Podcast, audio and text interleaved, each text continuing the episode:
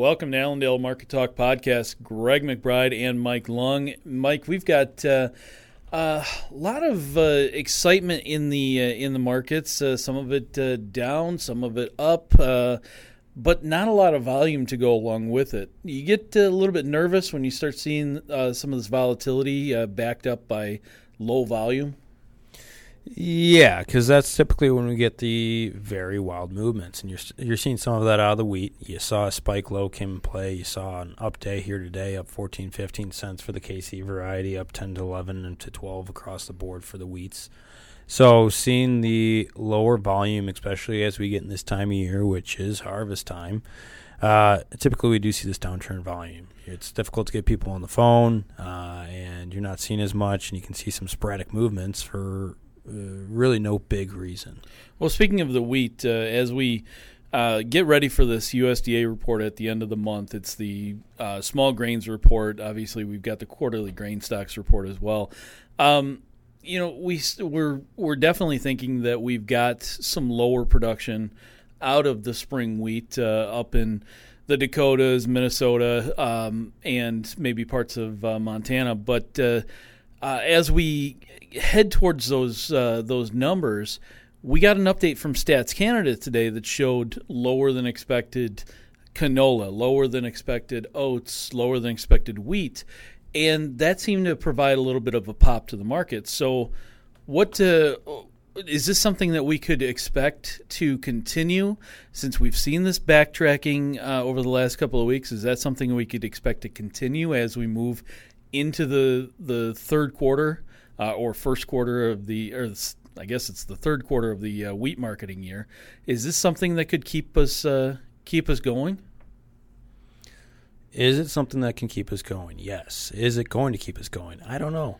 You have, again, low volume that's coming in the mix. This is not the most friendly time frame of year for the wheat market. We've already had a pretty good knowledge that everywhere really north of the Iowa, uh, middle part of South Dakota border has been extremely dry, and have been expecting to see terrible crops be coming out of there. So to get the confirmation, it's something that I'd lean a little bit more towards buy the rumor, sell the fact kind of mentality. And unless it's something that is outrageously bullish and more bullish than our expectations, you're not seeing a bunch of people backing this movement in order to say this is going to keep us bullish for a long time.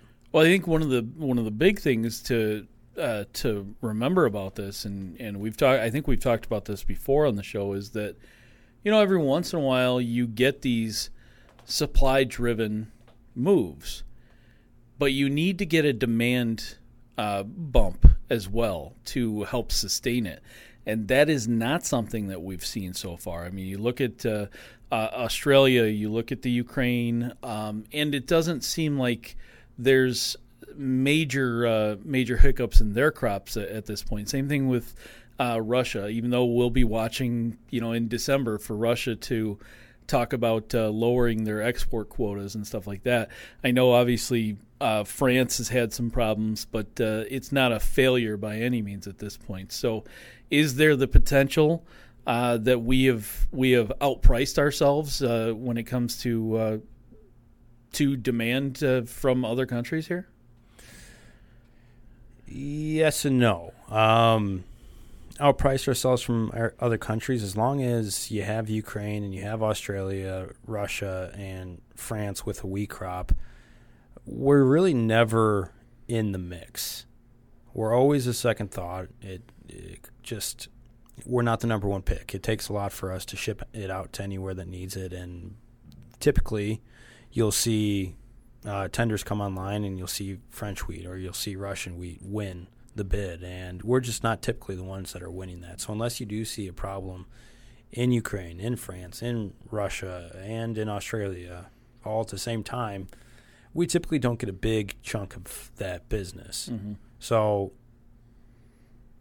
you're right on saying that we're definitely going to need from here on out to see a demand story come into play to really be moving this thing, and that's what we saw out of corn beans last year.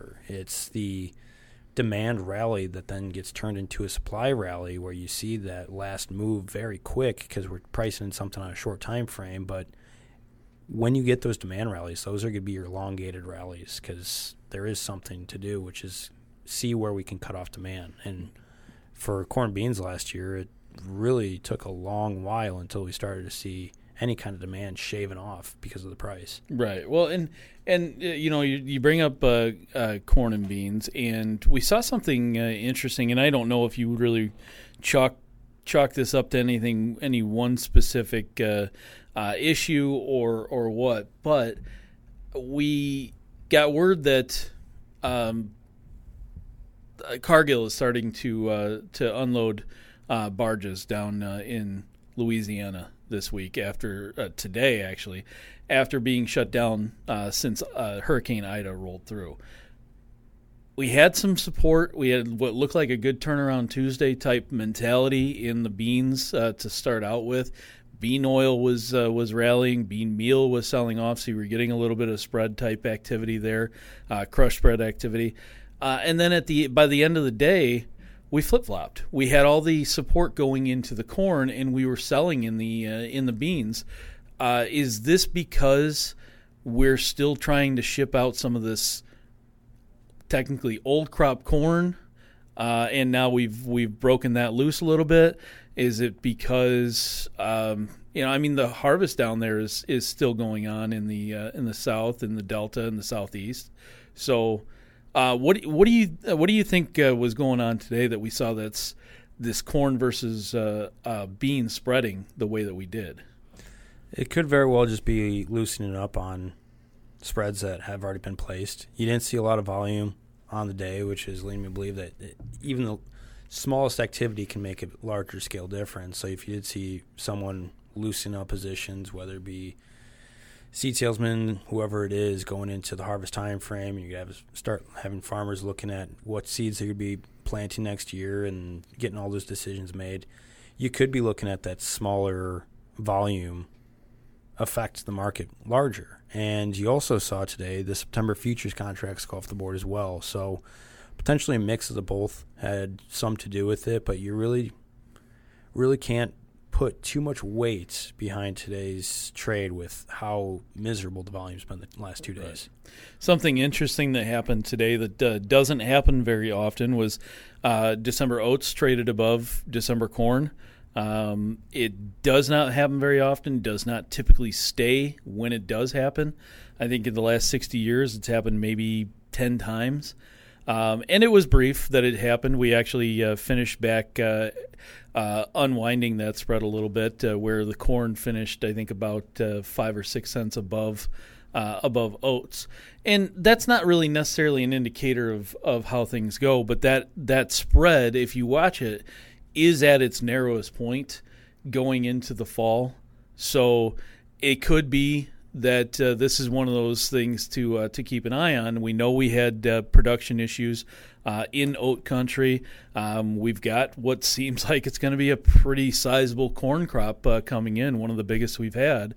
So uh, will that uh, continue to play out, or will the uh, the oats uh, finally have a, a failure here? Because, well, let's face it, everything we know about the production issue in oats is known. So there's not much new that we're going to hear about that.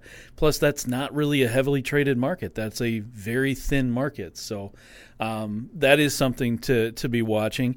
Uh, something else that uh, was uh, was interesting, and, and we've seen here, uh, and we talked about this a little bit during the trading session, is uh, in the cattle, you saw, I think it was thirteen straight sessions or fourteen straight sessions of selling. You know, about a thirteen dollars drop in fat cattle movement. And all of a sudden today we've got ourselves a big bounce higher. And you and I talked about it. It looks like a, a V bottom. Um, you want to explain what that uh, what that means as far as potential for uh, for the cattle market? And this is a cattle market that Rich admittedly in our in our last snapshot yesterday is very, very friendly on in the deferred contracts. Yeah. So he's long term, looking at this market and looking at the supply being tightened in and seeing that as a friendly story going forward. But to touch base on what the V bottom look is, is we had just this massive sell-off, like you said, thirteen days in a row of just this downwards movement. Uh, for your Fibonacci people out there looking at that time sequence of thirteen days. But you got this nice V bottom, and you have that spike low on the J B S story. Uh, went almost or went within a dollar of the last J B S story, which was when they were hacked. But came down there, spiked low, and found some support almost immediately off that spike low yesterday, finishing around where it opened. And then today saw it open about a dollar higher and continue to pull strength at one point up over three dollars.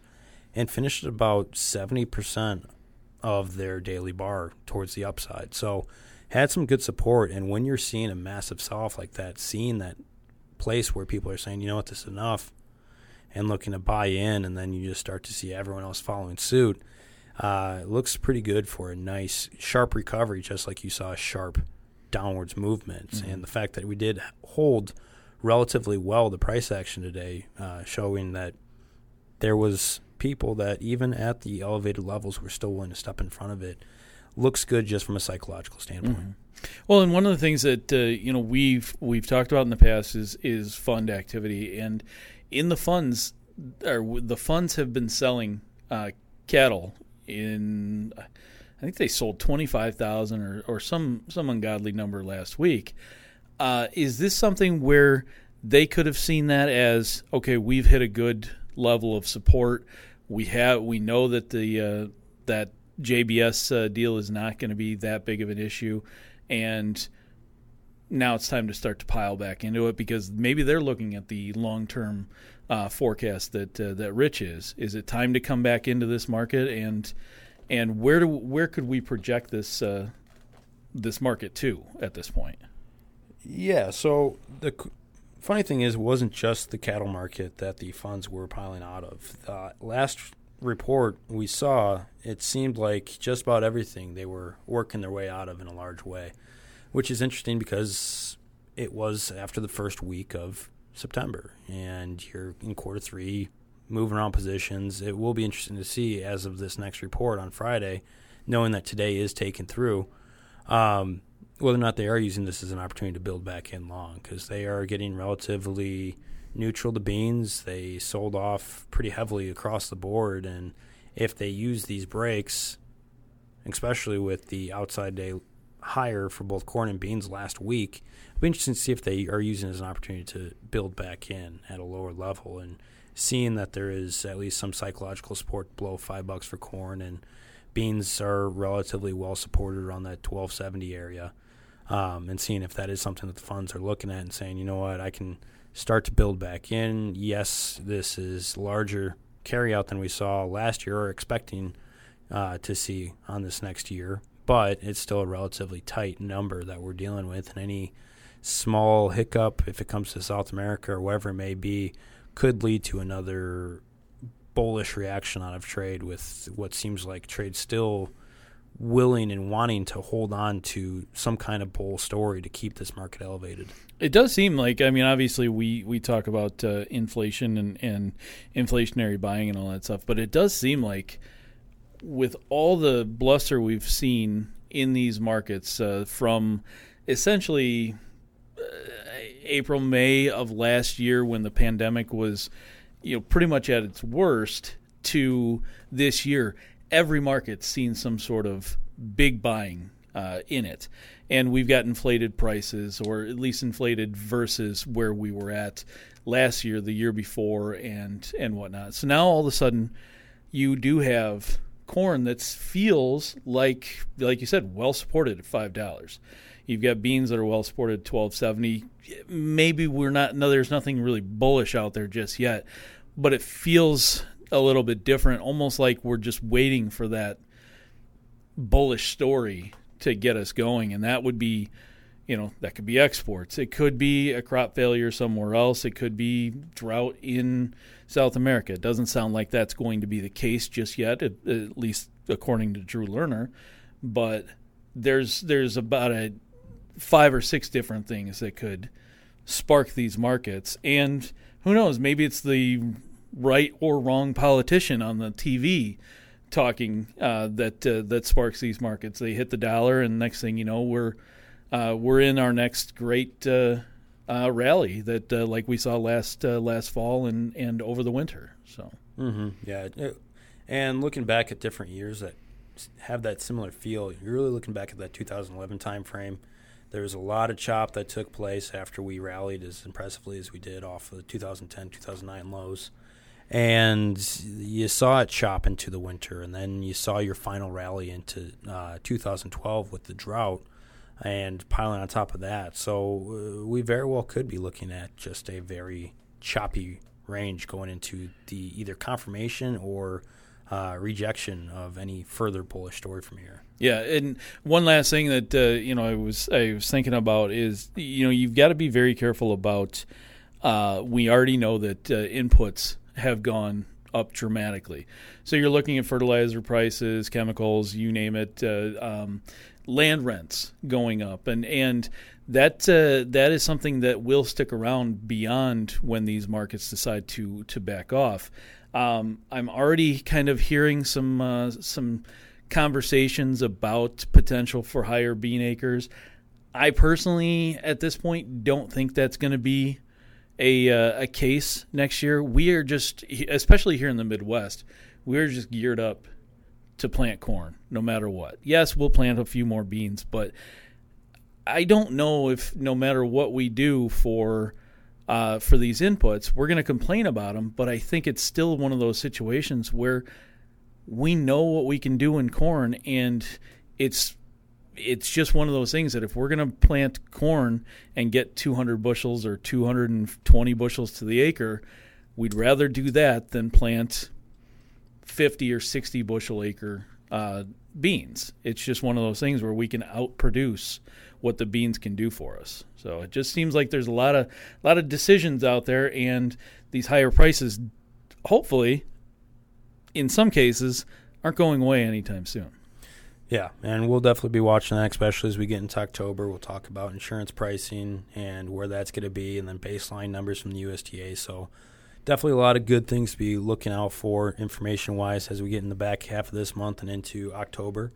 But if you guys have any questions in the meantime, please give us a call, eight hundred, two six two, seven five three eight, or online, allendale dash inc dot com. But today for Allendale Market Talk, this is Mike Lung, Greg McBride signing off. You guys have a great one.